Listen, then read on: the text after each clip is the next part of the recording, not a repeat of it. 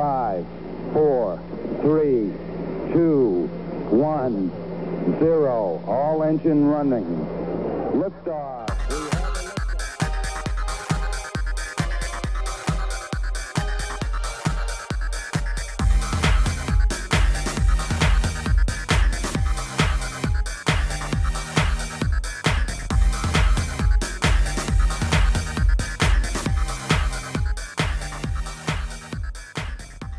네, 드디어 챕터 11, 챕터 12를 하는 어, 마지막 주를 저희가 맞이하고 있고요. 일단 저희가 11장, 12장을 정리를 하고 제일 마지막에 마무리를 마무리 멘트를 하도록 하죠.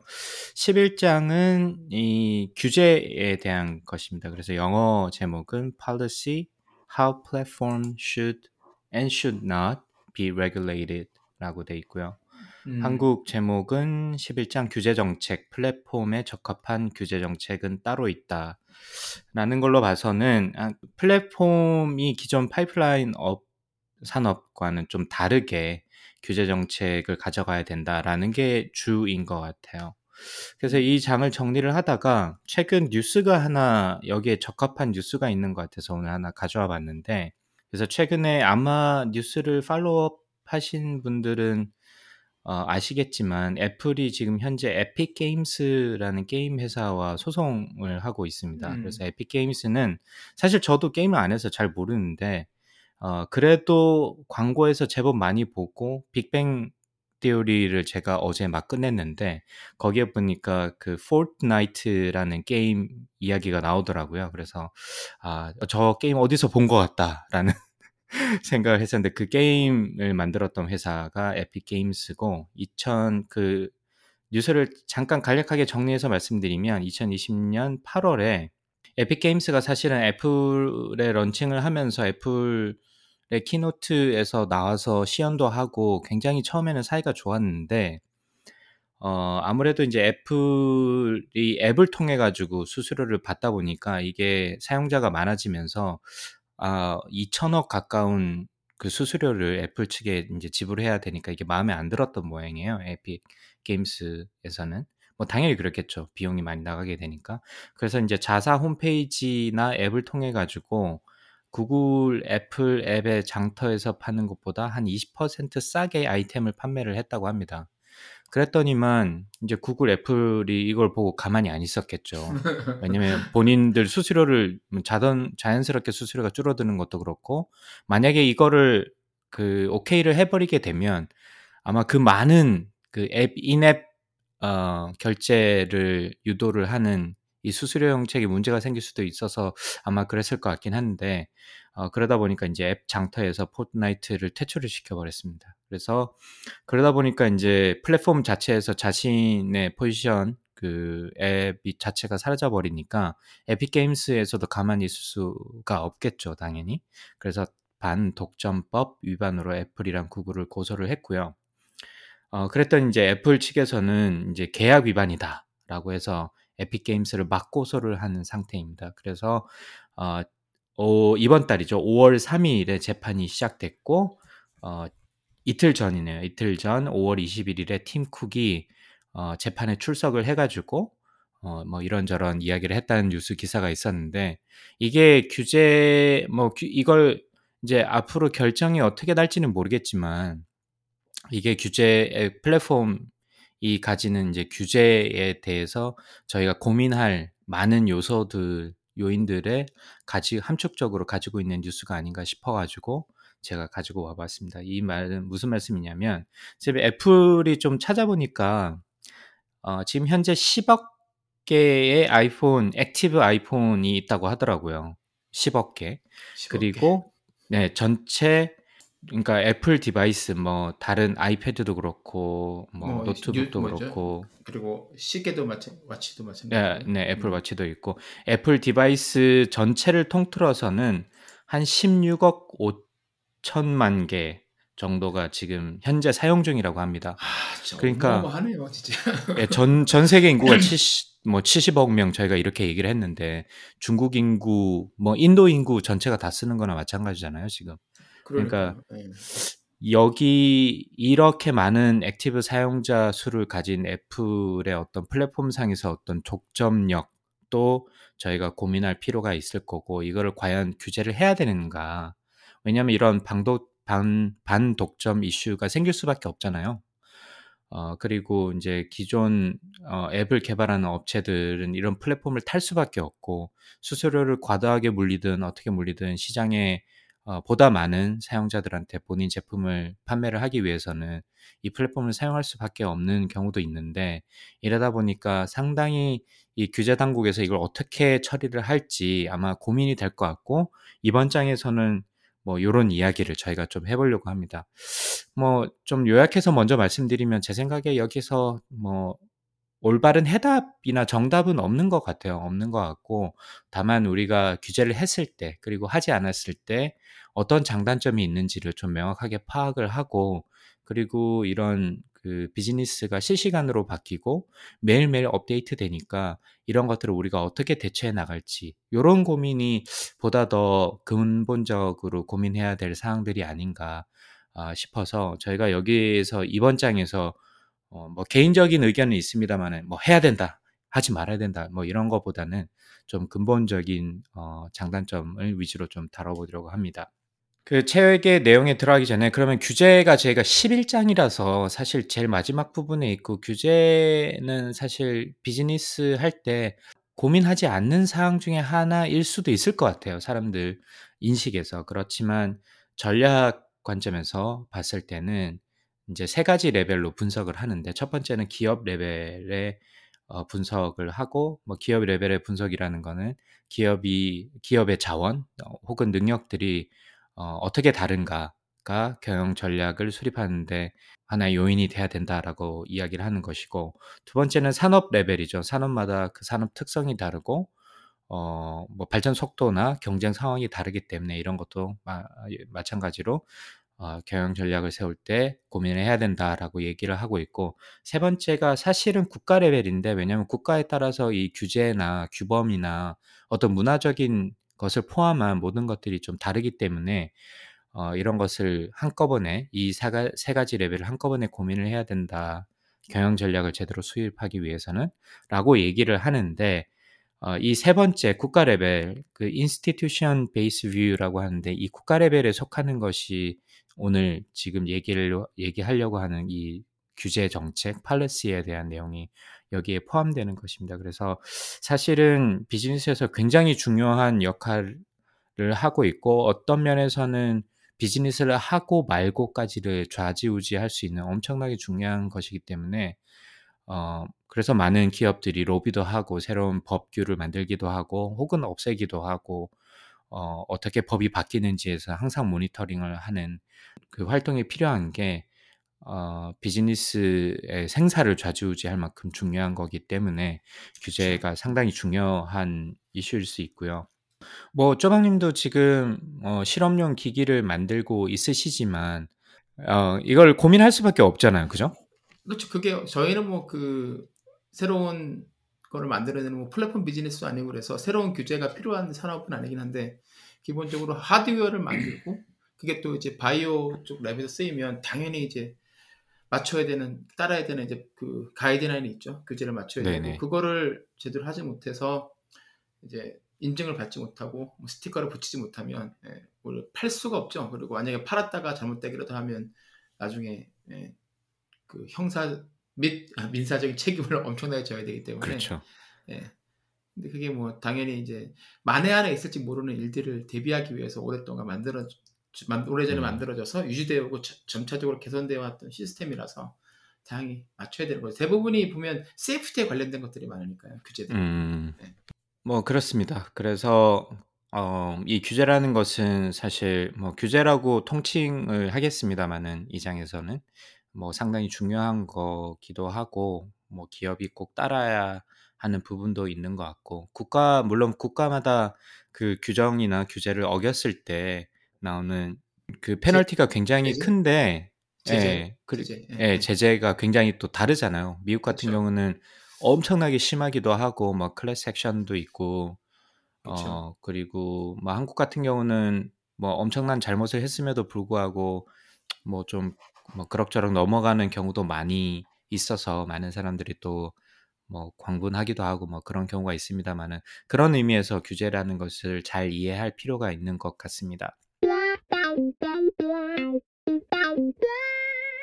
특히 이제 디지털 플랫폼 같은 경우는 기존 파이프라인 업체로 저희가 특징되는 이 책에서는 특히나 전통 산업과는 좀 많이 다른 것 같아요. 그래서 그런 거를 좀 정리해서 말씀드려 보면 일단은 그 산업의 범주 자체가 굉장히 그 융합돼 있죠. 그래서 예전 같은 경우는 뭐 반도체 산업, 자동차 산업 이렇게 각 구분이 돼 있었고 어떤 그 산업 구분표에 따라 가지고 규제도 거기에 따라서 맞춰서 어 거기에 적합한 규제를 정부에서 제시하기도 하고 어 규제 당국에서 제시도 하기도 하는 그런 형태를 보여왔는데 이 플랫폼에 대해서 그런 것들이 좀 많이 사라졌어요. 이 경 이 산업 간 경계가 많이 무너졌다고 볼 수 있죠. 그래서 뭐 아마존 같은 경우도 지금 뭐 pharmacy도 하고 있고 retail도 하고 있고 뭐 데이터도 관리하고 있고 뭐 delivery도 하고 있고 사실 아마존을 뭐 어떤 하나의 산업군으로 더 이상 평가하기는 힘든 상황이잖아요.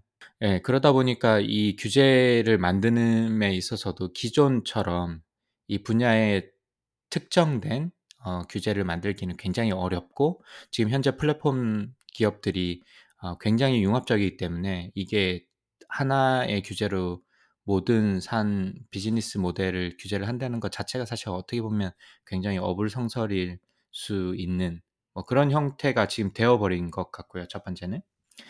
두 번째는 인제 국가의 경계도 많이 넘어섰잖아요. 아까 제가 초 서두에 말씀드렸습니다마는 institutional based view가 국가적 어 차이를 기반으로 한다고 말씀드렸는데 그거는 기존 전통적인 산업에서는 많이 그렇죠. 그래서 스타벅스가 커피를 파는데 미국에서 커피를 파는 거랑 한국에서 커피를 파는 거랑 혹은 뭐 기아 자동차가 어 미국의 미국 시장에서 내는 제품이랑 한국 시장에서 나는 제품이랑 쪼끔씩 다를 수 있는 거는 그 각각의 어 국가에 따른 규제나 제도 자체가 쪼금씩 다르기 때문에 거기에 맞춰져야 되는 부분이 있기 때문에 다른데 이 디지털 플랫폼 비즈니스에서는 이게 좀 굉장히 애매모호한 경우가 많이 있는 것 같습니다. 그래서 비즈니스는 예를 들어서 한국에서 진행이 되고 뭐 즉 사용자는 한국 사용자를 대상으로 하지만 서버는 뭐 유럽에 있기도 하고 그 다음에 본사는 싱가포르에 있고 막 이런 굉장히 음. 복잡한 형태의 회사 구조를 지니는 경우가 굉장히 많기 때문에 뭐 국가 차원의 어떤 그 규제를 적용한다는 것도 사실 어떻게 보면 굉장히 어려울 수 있는 일일 것 같고요. 네, 그 말씀하신 것처럼 이게 또 디지털 플랫폼 비즈니스는 일단 어떤 많은 경우에 기존의 이제 산업하고 많이 다르고 그리고 규제 기관에 있는 사람들이 보기에 이게 굉장히 낯선 비즈니스 모델인 경우가 되게 많잖아요. '이게 그쵸. 뭐지?' 네. 이게 그런 식 경우도 많고 그거를 이해하기도 전에 또 빨리빨리 변화가 되고 어느 순간에 보니까 '나는 이 비즈니스에 대해서 제대로 알지도 못했는데' 규제 기관에서는 이게 좋은 건지 나쁜 건지 장단점이 뭔지 어떤 부분에 초점을 줘야 되든지 파악도 못 했는데 이미 이제 폭발적으로 성장해서 뭐 가입자 수가 막 수천만 명 뭐 수억 명 돼 버리고 음. 그때쯤 되면 더 이상 무시할 수 없는 아 이제 권력을 가지고 가지게 돼 버리니까 그때는 손을 대기도 어려워지고 그리고 이제 앞부분에서도 계속 얘기했던 게 플랫폼 비즈니스 같은 경우에는 이 특성이 뭐죠? 데이터를 계속 모니터링을 해서 계속 변화하는 거잖아요. 피벗도 자주 하고 그렇죠. 모든 예. 네네. 얘들이야 이제 비즈니스가 빨리 그렇게 변화한다 그러더라도 규제 기관 입장에서는 또 그렇게 빨리 또 움직일 수가 없는 거니까 아무래도 정부 기관이고 그 부분에 좀 힘들 것 같고. 근데 이제 기존 플랫 기존 규제를 하는 입장에서는 아무리 이게 기존의 뭐 플랫폼 비즈니스가 혁신적이고 기존의 뭐 플랫폼 아 파이프라인 비즈니스를 개선하고 아무리 많은 장점이 있어도 이 잘못됐을 경우에 미칠 수 있는 악영향이나 문제들이 있다면 이제 거기에 아무래도 좀 더 초점을 둘 수밖에 없으니까 거기서 좀 네네. 양쪽 간 괴리 괴리가 좀 나오지 않을까 싶은 네. 생각이 들고 사실 예전에 오래전 얘기인데 23andMe 같은 경우가 FDA에서 한번 크게 철퇴를 받은 적이 있었잖아요. 음. 그때 문제가 왜 그러냐면 F23andMe가 FDA에 이게 협조를 잘 안 했다고 이 그래요. 그래서 '왜 안 네. 했지? 왜 안 했을 이유가 있나?' 생각해 봤는 사람들이 막 궁금해했었는데 나중에 밝혀진 거로는 그 FDA 담당자 규제 담당자하고 23me, 23andme 회사 사이에서 커뮤니케이션이 어느 순간에 딱 끊긴 적이 있었다고 그러더라고요. 그러니까 음. 양쪽이 뭐 내가 네가 싫어 싸우고 그랬던 건 아닌 것 같은데 어느 순간에 그냥 예, 단절이 커뮤니케이션이 잘 안. 되고 그러니까 네. 23andme 입장에서는 뭐 그렇게 중요하게 생각이 안, 돼, 안 했을 수도 있고 오히려 투자자나 아니면 고객들과의 커뮤니케이션이 더 중요하다고 생각했을 수도, 있, 했을 수도 있는데 예, 결국은 그런 비즈니스는 디지, 뭐 이렇게 폭발적으로 성장하는 이런 플랫폼 비즈니스이긴 하지만 그래도 어쨌든 간에 의료 정보를 다루는 거니까 FDA 규제를 받아야 되는 거였었는데 그 그게 제대로 안 돼가지고 이제 규제를 세게 함- 그- 그래서 이제 제재를 세게 받고 나서 예, 그 FDA 담당자랑 어, 통화 커뮤니케이션을 담당하는 어, 뭐죠 임원이라고 그래야 될까요? 그런 사람 한명 음. 채용을 해서 다시 이제 관계를 복원해가지고 이제 음. 1년인가 있다가 이제 다시 서비스를 하나씩 재개를 하고 이제 지금까지 온것 같은데 온 거거든요. 그러니까 이런 네. 비슷한 일들이 되게 많을 것 같아요. 뭐 아주 비슷한 건 아니지만 최근에 그 펠로톤 갱 같은 경우도 그렇잖아요. 그 트레드밀 같은 경우도 네. 팔다가 어린아이가 사망 끼어가지고 사건이 있었죠. 사망 사건이. 있고 예, 네. 다치는 것도 있고 그래서 이거 고쳐야 된다라고 이제 공고를 했는데 처음에는 이제 펠로톤 CEO가 무시를 했죠 이거 원래 사고 많이 나는 거다 이거 그리고 이제 애들 못 오게 해라 그리고 음. safety key를 안전 키를 안전한 곳에 보관해라 그래서 애들이 옆에 안 오면 상관없다라고 했다가 이제 좀 더 큰 제재를 받게 될 위기에 처하니까 이제 꼬리를 내리고 이제 어, 전량 회수를 하고 우리가 잘못했다라고 공식적으로 사과문도 발표하고 모든. 예, 절차에 따르겠다고 얘기를 했는데 결국은 예, 이거를 뭐 싸울 싸워서 이렇게 어떻게 할 대상은 아닌 것 같고 그 그런 입장 뭐 디지 아, 플랫폼 비즈니스 하는 회사들의 입장에서도 규제라는 것의 특성에 대해서 그 목적이 뭔지에 대해서도 한 번쯤은 생각을 해보는 해봐야 될 것 같아요. 양쪽 다 이게 서로 낯설어서 예, 서로 이해하기 쉽지는 않겠지만 그렇게 안 되면 결국은 이게 규제가 잘못되어 있으면 어. 그 잘못했을 때는 그 회사의 장기적인 비즈니스에 대해서는 문제가 언젠가는 생길 거라고 보거든요. 음, 음. 예. 처음에는 뭐 좋을 수도 있겠지만 언젠가는 예. 안 그래서 만약에 이런 경우가 잘못됐다가 규제 당국에서 별다른 손을 안 쳤는데 계속해서 사망 사고가 나게 되면 그럼 오히려 회사 자체가 out of business를 할 수도 있고 뭐 훨씬 더 큰 소송이라든지 안 좋은 일들이 많을 음. 수가 있는데 그런 쪽으로도 한번 생각을 해보는 게 좋지 않을까. 항상 규제가 혁신의 발목을 잡는다라고 생각하기에는 조금 무리가 있지 않을까 그런 생각이 좀 들었어요. 책을 읽으면서. 그래서 뭐 쪼박님 말씀을 좀 요약을 해보자면 물론 규제 기업 입장에서 하지 말라라고 하는 거니까 어, 정부가 기업이 뭔가를 하려고 하는데 하지 말라고 하는 거니까 이게 좋은 건 아닐 수는 있습니다만은 왜 그걸 하지 말라고 하는지는 조금 고민해 볼 필요는 있겠다 기업 입장에서 그죠? 이렇게 정리를 해볼 수 있을 것 같은데 뭐 저희가 아마 어느 장에서 말씀을 드렸 아마 거버넌스에서 말씀드렸던 것 같은데 stakeholder theory라고 이 stakeholder라는 거는 사실 내부 종업원뿐만이 아니라 그리고 어 기업을 운영하는 뭐 최고 운영자뿐만이 아니라 이 뭐 정부나 커뮤니티 그다음에 공급자, 소비자 이 전체를 어, 아우르는 말이거든요. 그러다 보니까 기업이 혼자서 절대 살아날 수 없는 거기 때문에 오히려 합의된 룰은 조금 따라주는 게 또 어떤 면에서는 맞, 맞을 수도 있지 않나 싶은 생각도 들었습니다.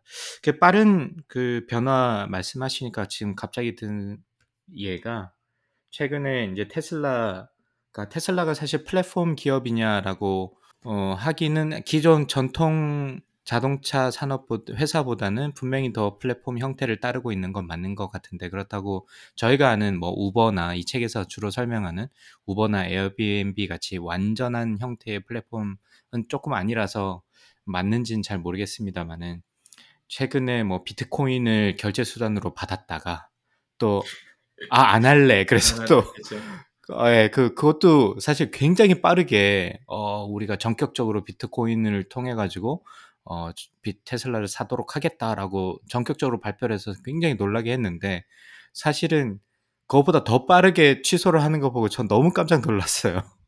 그러고 나서 자기들도 그래서, 팔았, 팔았다는 의혹도 있잖아요. 그렇게 발표. 네네. 네. 네네. 그렇죠. 그래서, 뭐 그런 의미에서 뭐 뒤에서 말씀 나, 나 누겠습니다만 이 규제라는 것이 그런 의미에서는 조금 필요한 부분도 분명히 있다라는 걸 좀 말씀드리고 싶었고 그죠. 일단 규제는 투개 두 가지 입장이 있는 것 같습니다. 책에서도 이렇게 좀 나눠서 설명하는 것 같은데 첫 번째는 규제 찬성론자 입장, 그러니까 규제를 해야 된다. 정부가 어느 정도는 규제를 해야 된다고 보는 입장이고요. 이것이 이제 플랫폼에서 특히 중요한 것은 그 플랫폼의 externality, 그 외부 효과가 있고 두 번째는 네트워크 효과가 플랫폼의 가장 큰 장점이다. 그로 인해서 어, 사실 아무것도 없, 없었던 우버나 에어비앤비가 이렇게 폭발적인 성장을 할 수 있었던 것도 이러한 효과 때문이라고 저희가 말씀을 나눴는데 사실 이게 있는 것만큼 어떤 피해가 발생을 하게 된다면 그만큼 빨리 피해도 어, 확산될 수 있다라는 그쵸. 것이 상당히 우려스러운 부분일 수도 있는 거죠. 맞습니다. 그리고 여기에 좀 제가 더 하나 보태 보고 싶은 거는 이 네트워크가 굉장히 복잡하게 물려져 있잖아요. 사용자 수도 굉장히 많고 이 음. 폭발적인 성장을 한 만큼 굉장히 많고 굉장히 다양한 곳에 이 플랫폼이 사용되고 있는 만큼 어떤 나쁜 효과가 발생을 했을 때 어떤 나비 효과처럼 전혀 기대 예상도 하지 못했던 어 뭐 안 좋은 효과가 반대쪽에서 나타날 수 있는 그런 상황도 발생될 수 있기 때문에 이 플랫폼을 규제를 하는 것은 좀 필요하다라고 어 이야기를 하고 있고요. 네. 이번에 그 테슬라의 비트코인을 취소한 것도 약간 어떻게 보면 이런 입장에서 설명해 볼 수 있을 것 같습니다. 그 테슬라가 단순히 그것을 비트코인을 결제 수단으로 받아 더 이상 받아들이지 않겠다 취소를 함으로 해가지고 비트코인이 폭락했으면 물론이고 사실 그로 인해 가지고 지금 많은 개미 투자자 뭐 개미 투자라 소액 투자자 그쵸. 혹은 개인 투자자들. 투자자 네. 아, 자들이 굉장히 지금 어, 어요한 1주, 2주 동안 굉장히 고통받고 계시는 것 같은데 뭐 그런 뭐 사회적인 전체적으로 봤을 때 악 영향을 줄 수 있는 케이스도 저희가 지금 바로 보고 있고 어, 또 만약에 저는 그게 실제 맞는 말인지는 모르겠습니다만 아까 쪼박님이 말씀하셨던 테슬라가 그걸 어나운스 하기 전에 어, 어, 비트코인 일부를 판, 팔았고 음. 그 다음에 그래서 가격이 떨어지자마자 다시 샀다는 얘기도 있더라고요. 그래서 그게 실제 맞는지 안 맞는지는 제가 확인을 못했습니다만 만약에 그랬다면 약간 어떻게 보면 윤리적인 문제도 있는 거죠. 그쵸. 어, 이게 네. 만약에 SEC의 규제를 받는 이제 시- 증시였었다면 이건 주가적으로 반드시 걸려가지고 크게 처벌을 받을 상황인 건데 이게 규제가 상대적으로 없는 곳에서 이런 일들이 벌어지니까 그렇죠. 뭐 자유롭고 다 좋지만 결국은 피해를 보는 사람들은 사실 정보에 취약한 사람 그리고 그렇죠. 총알이 딸리는 이런 개인적인 개인 일반인들이잖아요. 투자자. 예. 그렇죠. 그러니까 이런 분들을 봐- 이런 것들을 이제 봤을 때 이게 규제가 없이 예, 자연 자연 뭐 자율적인 그런 경쟁에 맡겨야 된다, 시장에 맡겨야 된다라는 논리는 조금 설득력이 약하지 않은가 예, 그런 생각이 듭니다. 네. 그리고 뭐 요즘 그 암호화폐 시장, cryptocurrency 시장 자체가 굉장히 어, 과열되면서 이 플랫 음. 암호화폐 시장도 주식 시장처럼 어, 암호화폐 시장은 진짜 24/7 돌아가잖아요. 쉬는 시간 없이 돌아가기 때문에 그래서 더 많은 사람들이 약간 도박같이 투자를 하기도 하고 그만큼 많이 잃기도 하는 문제점이 발생하는데 여기서 이제 정부가 규제를 해야 되느냐 뭐 물론 지금 조세에 대한 이야기는 어느 정도 많이 나오고 있는 것 같습니다만은 이 암호화폐 시장 자체에 대해서 규제를 좀 해야 되느냐 뭐 이런 이야기도 좀 나오는 것 같고 한국에서는 거래소 이슈가 좀 있어가지고 거래소에 어좀 그 신뢰성이 떨어지는 거래소도 우후죽순 생기는 그런 케이스가 많이 발생하는 것 같아서 거기에 대해서 좀 규제를 하는 움직임 좀 있는 것 같습니다. 그래서 이런 점에서 봤을 때는 또 규제가 어느 정도 필요하다. 왜냐하면 일반 아까 쪼박님이 말씀하셨듯이 개인 투자자들이 그리고 정보에 취약한 계층들이 손해를 볼 수밖에 없는 구조가 아, 되니까 여기에 대해서 어느 정도 규제는 필요하다라고 보는 사람들이 또 있는 것 같고요. 그 플랫폼에서는 뭐 아까도 말씀드렸지만 엄청나게 많은 공급자 혹은 사용자들에게 영향을 미칠 수 있다. 어, 이게 사실 어떻게 보면 어, 규제가 필요하다라고 보는 입장 중에 하나인 것 같고 두 번째는 플랫폼이 일단 그 성공적으로 런칭이 되고 독점적인 위치를 가지고 나면 이 플랫폼을 대체하기가 굉장히 어려워지는 단 어, 상황도 발생을 하게 되는 거죠. 그래서 아마존 저희가 이야기를 많이 합니다만은 굉장히 편하고 아마존 없이는 지금 거의 못 살 정도 지금 거의 대부분 독점적인 상황인 거잖아요. 아마존 없이 생활을 저희가 상상을 할 수가 없으니까. 그리고 딱히 대체제라고 떠오를 만한 게 뭐 월마트나 타겟이나 이런 것들인데 그게 아마존만큼 효용성을 어, 가져다 주지 못하고 있기 때문에 사실 이런 독점적인 위치로 갔을 때 과연 이걸 어떻게 해결해야 될까? 규제 없이는 굉장히 어려워질 수 있다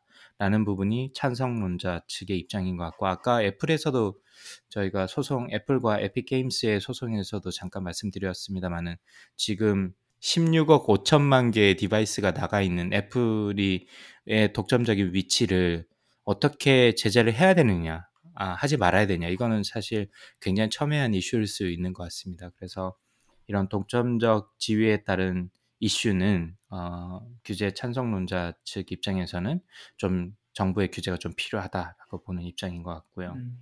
그리고 아까도 잠깐 말씀드렸던 플랫폼 산업 자체가 산업의 범위도 벗어나고 국가의 범위도 벗어날 수 있는 경우가 굉장히 많기 때문에 여기에 대해서 어떤 식으로 규제가 필요하냐, 만약에 규제를 한다면 어떻게 해야 되느냐도 사실 고민해 볼 필요가 있는 부분인 것 같고요.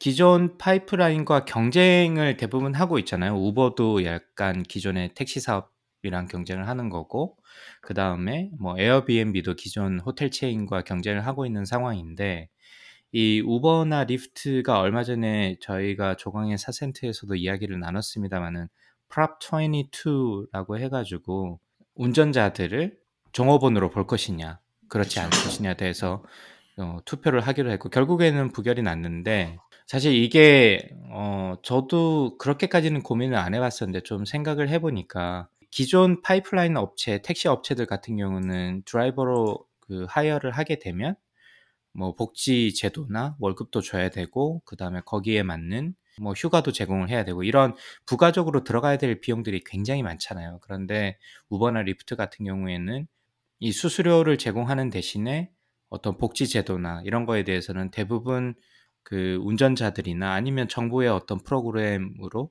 부담을 전가해 버리는 상황이 기 때문에 전통적인 업체 측에서는 뭐 가격 경쟁력도 그렇고 이런 면에서 좀 불평을 불만을 제기할 수 충분히 제기할 수 있을 것 같고 또 어떤 우버나 리프트 측에서는 그렇게 하는 것이 어, 수수료 모델로 가는 것이 자신들이 가져온 비즈니스 모델의 어떤 장점인데 그것을 없애게 하면 이 비즈니스를 더 이상 운영할 뭐 가치가 없다. 주장을 할 수 있기 때문에 사실 이거는 뭐 뭐가 맞다 틀렸다기보다는 좀 고민해 볼 필요가 있는 사각 지역인 것 같습니다. 그래서 뭐 요런 부분도 규제 찬성론자 입장에서는 어 거기 봐라. 뭐 이렇게 우브나 리프트 같은 경우에는 뭐 수수료만 제공하고 대부분의 비용들을 어 운전자나 정부에게 전가를 해 버리기 때문에 이거는 불공정 경쟁이다라고 주장을 하는 할 수 있기 때문에 규제 찬성론자들은 그래서 이런 것들을 규제를 해야 된다. 그래서 프랍 22를 프로포즈를 했고 지금은 뭐 부결이 된 상태이지만 다른 주에서 혹시 이게 accept이 되기 시작하면 또 우버나 리프트나 혹은 에어비앤비 상황에서는 굉장히 안 좋아질 수 있는 뭐 그런 상황이 될 수도 있는 규제가 될 것 같습니다. 그래서 지금까지는 규제 찬성론자 입장에서 왜 플랫폼을 규제를 해야 되느냐, 임팩트가 너무 크고 독점적인 이슈를 뭐 깨기가 굉장히 어렵고 어, 그 다음에 뭐 산업의 파급 효과도 굉장히 크고, 뭐 국가를 건너가지고 이 회피할 수 있는 사각 지역도 너무 많고, 그 플랫폼이 이런 특징을 가지고 있기 때문에 규제를 해야 된다라고 주장을 하는데, 단점, 규제를 어, 도입하면서 단점을 하고 이야기할 수 있는 거는 뭐, 뭐 부패나 규제를 만드는 사람과 어떤 기업이 어, 뭐 청탁을 통해 가지고 기업의 비즈니스에 유리한 쪽으로 규제를 만들거나 어, 어, 아니면 특정 기업이 어, 비즈니스하기 유리한 쪽으로 만드는 뭐 그런 이슈가 생길 수도 있고 뭐 비효율적인 문제, 그다음에 낭비나 혁신의 부재 등도 발생할 수 있다라는 부분이 단점으로 제기되고 있습니다. 이제 그 다음에 이제 규제 규제 반대론자 입장에서는 시장에 기본적으로 규제 없이 정부의 규제 없이 시장에 맡겨놔라. 시장이 알아서 잘 할 거다. 라고 보는 입장이고 이건 주로 이제 시카고 학파가 이렇게 주장을 하는데 어 근데 이제 여기서 시장에 맡겨놔다라고 하는 뭐 여러 가지 이유가 있는데 그 중에 하나가 정부의 규제는 효과가 없거나 부패하기 쉽다. 앞, 앞, 앞서서 저희가 이제 단점으로 규제의 단점으로 말씀드렸던 부패와 마찬가지입니다. 그래서 어떤 규제를 제 이제 규제를 만들고 어, 규제를 하는 입장에서 만약에 이 규제 당사자가 어떤 특정 기업이나 아니면 특정 산업에 우호적으로 규제를 만든다면 이건 사실 굉장히 부패 를 하는 거 오히려 어떻게 보면 이 규제를 통해서 특정 기업이나 산업을 밀어주는 효과를 만들어 줄 수 있기 때문에 어떤 불공정 경쟁을 일으키게 되는 거죠. 그래서 이제 그런 의미에서 정부의 규제는 효과가 없거나 부패하기 쉽다라고 주장을 하고 있고요. 그래서 이 이것을 좀 표현할 수 있는 어, 이론적인 근거가 그 principle and agent problem이라고 합니다. 그래서 principle은 이제 투표권자가 되는 거고 뭐 이게 사실 principle and agent problem은 주주 관계에서도 그 거버넌스에서도 많이 나오는 이론인데 그래서 주주가 사실은 기업을 가지고 있는 주인이잖아요. 그리고 기업을 운영하는 대표가 에이전트가 되는 거고 이 음. 에이전트가 주주의 돈을 가지고 이 회사를 운영을 하는 건데 사실 많은 부분 이 컨플릭이 생기는 것 자체가 주주가 아, 이 대표가 주주가 원하는 대로 하지 않는다는 이슈가 있는 거죠. 그래서 여기서도 마찬가지로 이 규제를 어, 규제를 위반을 하고 제정하는 주체는 사실 선출 선출직 공무원이나 뭐 이런 국회의원이나 이렇게 법을 법을 만드는 사람들이잖아요. 이런 사람들은 사실 어떻게 보면 에이전트가 되는 거고 대리인이 되는 거고 그 이 사람들을 뽑은 주체가 사실은 어떻게 보면 실질적으로 이제 주인이 되는 거죠. 그게 프린스플인데 이 프린스플이 투표권자가 국회의원이든 어, 선출직 공무원이든 이 에이전트를 완벽하게 컨트롤하지 못한다는 게 문제가 생기는 것입니다. 그래서 그 이유 중에 하나는 이 투표권자가 모든 정보를 가지고 있지 않기 때문에 뭐 선출직 공무원이나 국회의원들이 가지고 있는 정보만큼 투표권자 가지고 못하기 때문에 이 문제가 발생하는 거고 여기서도 마찬가지로 시장의 어떤 규제를 만드는데 투표권자가 원하는 방향으로 가져야 되는데 이 에이전트가 어떤 특정 업체나 기업에 어, 관련이 있는 사람이라 가지고 사실 그걸 몰랐던 거죠 투표권자 입장에서는. 근데 그런 에이전트가 잘못된 의사결정을 하게 되면 투표권자의 의사와는 상, 관이 없이 전혀 엉뚱한 방향의 방향의 규제가 만들어질 수 있기 때문에 그래서 어, 앞서 말씀드렸던 규제가 효과가 없어지거나 부패가 하기 쉽고 오히려 불공정 경쟁을 일으키게 된다라는 것이 이제 규제 반대론자의 입장인 거고. 또 여기 중에 또 하나 한 단계 더 나아가 보면 이 투표권자 자체도 사실 그 투표권자끼리 같은 의견을 가지고 있지 않잖아요. 그게 무슨 그렇죠. 말씀이냐면 모든 사람들이 어떻게 의견이 같을 수가 없잖아요. 당연히. 그러다 보니까 똑같다 그래도 뭐 투표 가- 뭐죠? 그 득표율은 뭐 50%를 간신히 넘는 경우가 많은데 그렇죠. 그러면 나머지 반은 그 사람들의 공약에 어떻게 보면 찬성하지 않는다는 얘기가 되는, 거잖아요. 그렇죠. 네, 네네. 그렇죠. 그래서 이제 그런 차이가 생기기 때문에 사실 어떻게 보면 투표권자의 의견이라는 것이 완벽하게 하나의 이제 합의되고 일치된 의견일 수가 없는 거잖아요. 민주주의적인 민주적인 사회에서는. 그죠. 그러다 보니까 당연히 이런 문제가 생길 수밖에 없고 그러다 보니까 공무원들이나 국회의원들이 부패할 수밖에 없는 거고 그게 불공정 경쟁을 일으키고 그러니까 시장을 뭐 규제를 통해 가지고 규제하지 말고 그냥 내비둬라. 라는 게 규제 반대론자의 기본적인 입장인 것 같습니다. 근데 이제 이제 규제가 없으면 또 어떤 문제가 있냐? 단점으로 보면 비즈니스의 사기. 뭐 아까 테슬라 케이스도 저희가 말씀드렸습니다만은 어 SEC의 규제를 받지 않는 뭐 비트코인이나 이런 것들을 만약에 좌지우지했다면 그리고 사실 뭐 앨런 머스크가 요즘도 트윗을 뭐 더지코인도 그렇고 비트코인도 그렇고 엄청 날리고 있잖아요. 그게 어떻게 보면 뭐 시장에 개입하는 거나 마찬가지잖아요. 굉장히 영향력 그렇죠. 있는 인플루언서가 맞아요. 뭐 네. 자신의 기업을 통해 가지고 뭐 혹은 뭐 아니더라도 지금 직접적으로는 아니더라도 뭐 비트코인 같은 경우는 직접적으로 관련이 관련을 있게 만들었고 도지코인 같은 경우는 사실 그렇지는 않았지만 또 뭐 새로운 비전을 내면서 뭐 달에 가져갈 거야. 뭐 달에 뭐, 뭐 마스에 화성에 가져갈 거야. 뭐 이런 얘기를 하니까 사람들로 하여금 시장을 교란시키는 굉장히 노이지한 인포메이션을 시장에 이제 떨구게 되는 거고 뭐 그러므로 해가지고 이게 사실 사기라고 보기는 어렵습니다만은 굉장히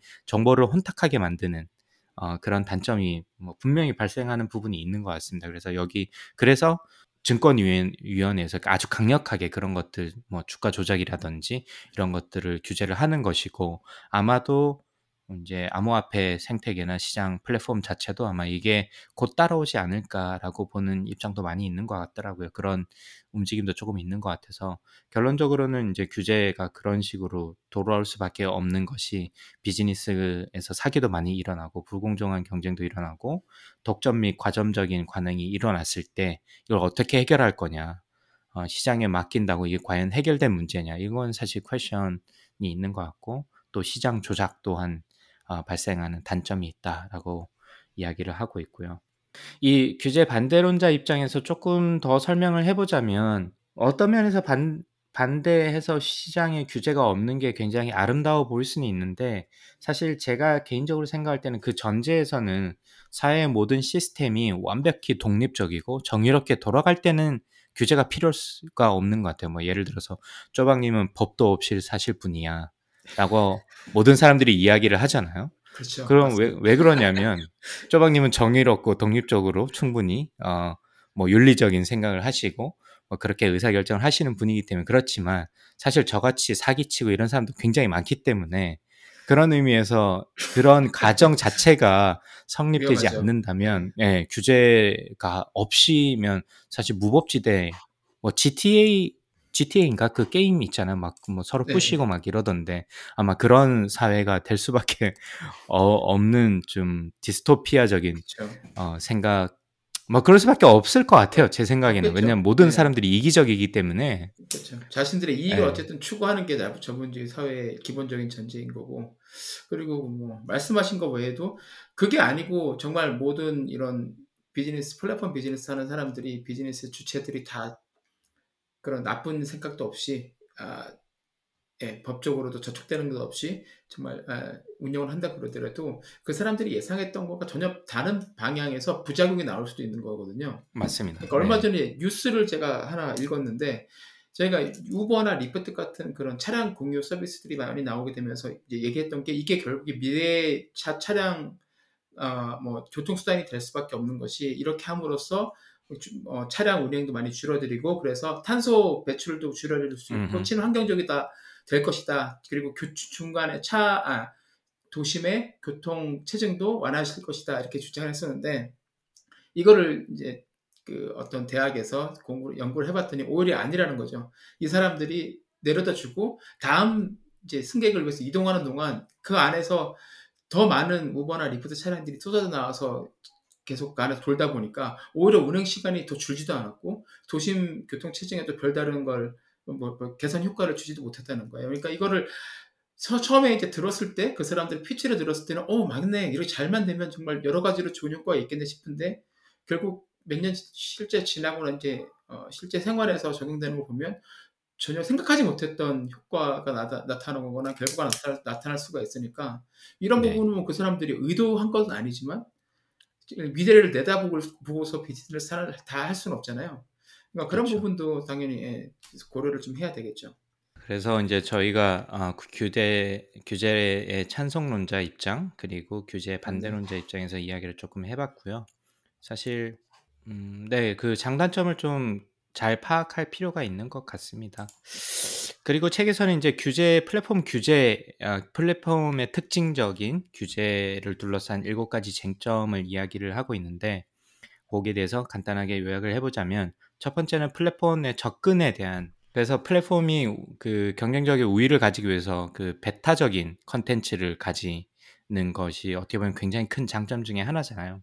exclusivity를 가짐으로 인해 가지고 이게 어떻게 보면 사회 전체적으로 봤을 때는 혁신을 오히려 저해할 수 있는 요인도 될 수 있다라고 이야기를 하더라고요. 이게 좀 재밌는 부분이었는데 어 사실 이게 경, 서로 경쟁을 통해 가지고 많은 사람들이 사용을 하고 시장에서 선택을 받게 되고 그래서 그 시장에서 선택받기 위해서 더 좋은 서비스나 컨텐츠를 지속적으로 만들어내고 이게 어떻게 보면 이상적인 어, 뭐 사회 혹은 비즈니스의 흐름인 것 같은데 이런 그 독점적인 위치나 독점적인 어, 컨텐츠를 가지 나만 소유함으로 해가지고 이게 공유되지 않고 그리고 사람들은 계속해서 그 독점적인 지위나 독점적인 어, 컨텐츠를 가진 플랫폼을 이용을 하게 되고 독점적인 위치를 가진 플랫폼 같은 경우는 더 이상 혁신적인 제품이나 이런 것을 아무래도 이제 혁신적인 제품이나 서비스나 컨텐츠를 할 이제 동력이 좀 사라지게 되는 거죠. 경쟁이 아무래도 줄어들게 되니까.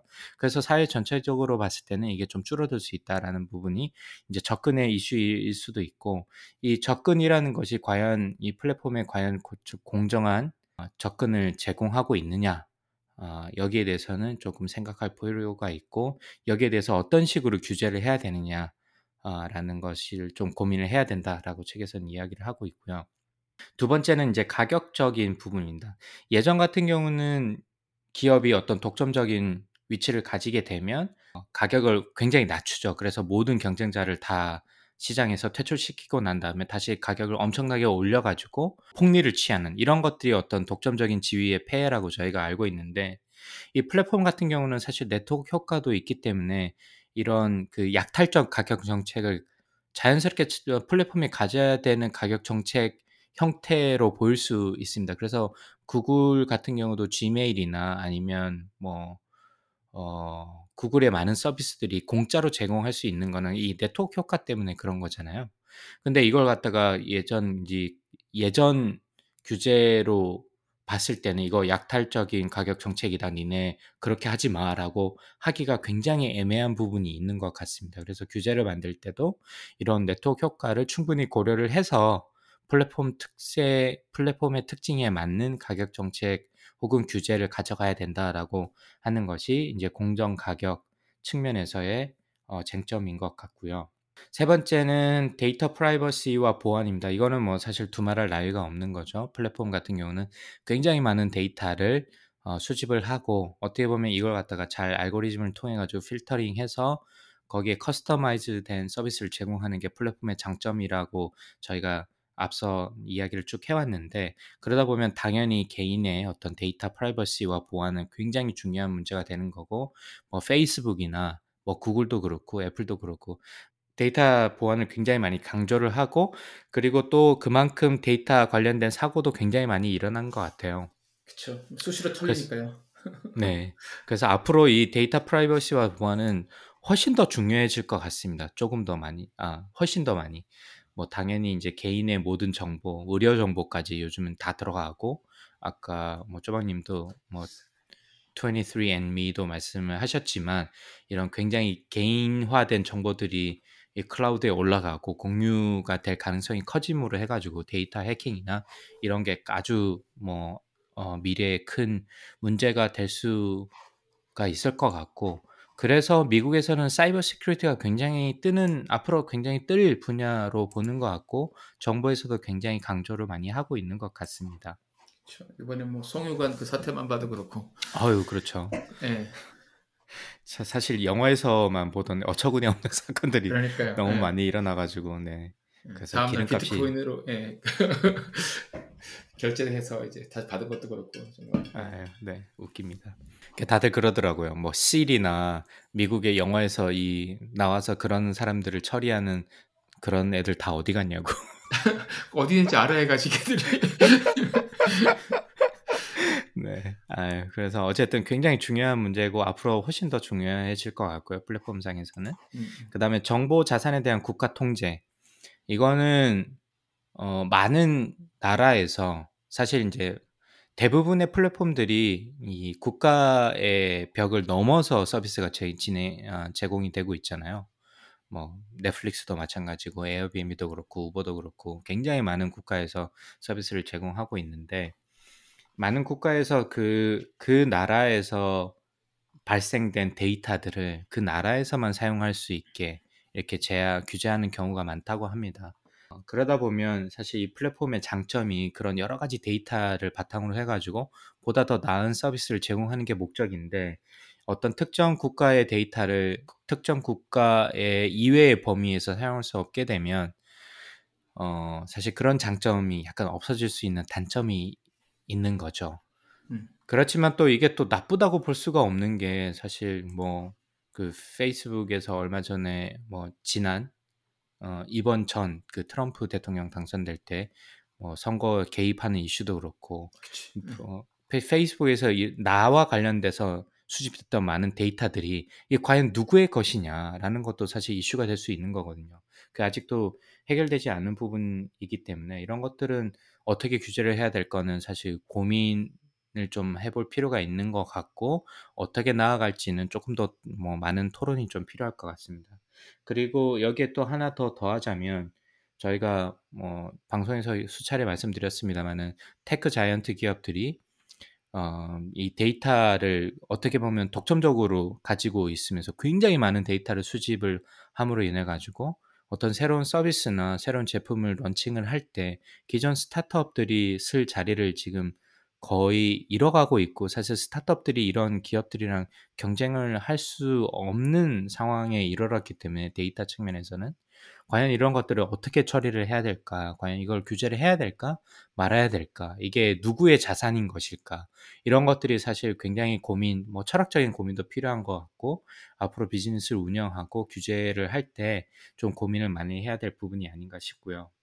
조세 정책 같은 경우는 사실 이것도 간단한 문제가 아닌 거죠. 이게 아까도 말씀드렸습니다만 플랫폼이 사실 이거 multinational 회사인 거고 서버는 여기 있고 뭐 비즈니스는 특정 국가에서 운영을 하고 또 이거에 대한 decision은 또 다른 국가에서 일어나고 이게 굉장히 복잡하게 얽혀 있는 거기 때문에 조세 정책에 관련돼서도 이거 많은 고민이 좀 필요할 것 같고 뭐 아마존 같은 경우는 좀 재밌습니다만은 뭐 페더럴 텍스를 거의 생각만큼 많이 안 내는 기업 중에 하나로 알려져 있는데 이게 수익을 일부러 안 내고 있기 때문에 그렇다고 하더라고요. 그리고 반독 이게 엔티 트러스 로도 그것 때문에 지금 피해가고 있는데 과연 이랬을 때 이게 맞는 바람직한 것이냐? 일반 뭐 스몰 비즈니스 오너들은 그렇게 많은 세금을 내는데 이렇게 아마존 같이 이게 뭐 수조 원에 달하는 기업 가치를 가진 기업이 세금을 거의 안 낸다는 게 말이 되느냐 뭐 이렇게 해서 여러 가지 좀 미국 내에서도 좀 이슈가 있는 것 같습니다. 그래서 여기 조세 정책도 조금 많은 고민이 좀 필요한 부분 중에 하나가 아닌가 싶고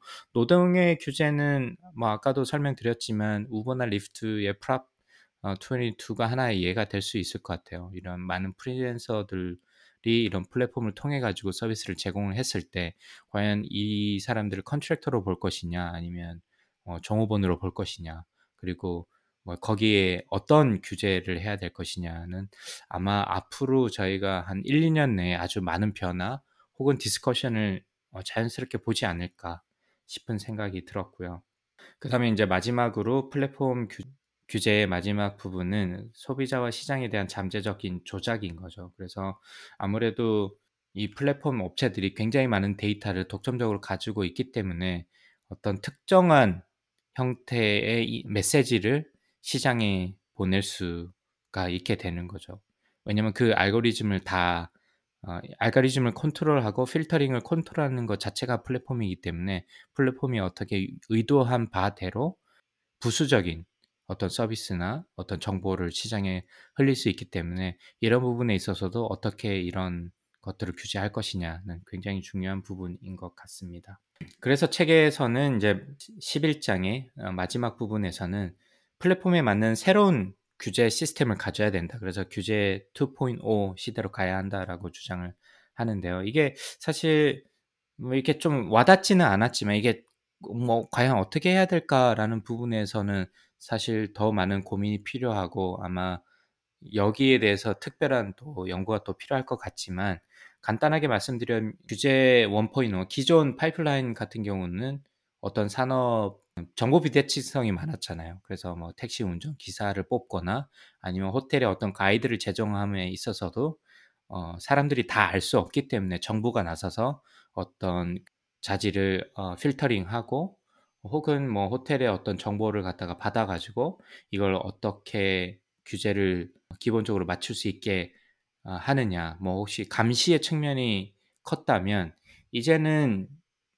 데이터가 너무 많이 시장에 나와 있기 때문에 그리고 뭐 SNS나 아니면 다른 플랫폼을 통해 가지고 어떤 뭐 우버 같은 경우도 예를 들어 보면 어떤 택시 기사가 좋아요, 나빠요, 뭐 담배를 피워 이런 것들이 좋든 안 좋든 이런 리뷰들이 굉장히 많이 달리기 때문에 이런 빅데이터를 통해 가지고 사실 이 규, 감시 정부의 감시가 필요 없이 많은 정보들을 자연스럽게 습득할 수 있, 는 것이 장점 지금 현재의 시대인데 그래서 규제가 기존의 형태랑은 조금 달라질 수 필요가 달라질 필요가 있다라고 이야기를 하고 있습니다. 그래서 이런 정보들을 어떻게 관리하고 공평하게 사람들로 하여금 접근을 이 데이터에 접근을 하게 할지에 대한 어, 고민이 더 필요하다라는 것이 규제 2.5의 이 책에서 얘기하는 어떤 주된 내용인 것 같고요.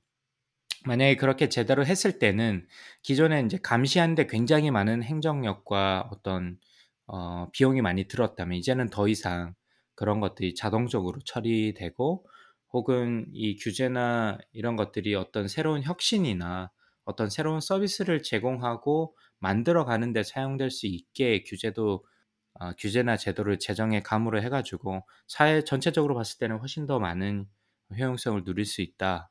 라는 것이 이제 규제 2.5로 가야 된다는 어떤 주장의 근거로 제시하는 것 같습니다. 그래서 이제 저는 이거를 보면서 제가 뭐 다른 방송에서 말씀 많이 드렸습니다. 정부의 R&D 이제 관리 정책도 이런 아이디어를 좀 따면 어떨까 싶습니다. 그래서 기존의 한국의 R&D 관리 정책 같은 경우는 어떻게 보면 감시나 연구비를 어떻게 제대로 쓰고 있는지 이거 진짜 영수증에 풀칠을 해가지고 다 일일이 확인하는 형태로 지금도 운영이 되고 있거든요. 그래서 더 이상 그럴 필요 없이 이런 것들을 자동적으로 필터링하게 만들고 오히려 어떻게 정부의 R&D 운영 방향을 그 다음에 앞으로의 미래를 어떻게 설계할 것인가에 보다 더 초점을 두는 것이 이런 규제나 감독 기관들이 오히려 더 해야 될 일들이 아닌가 싶은 생각이 들었습니다. 그래서 그런 의미에서 규제 2.5 시대로 가는 게 뭐 그런 의미에서는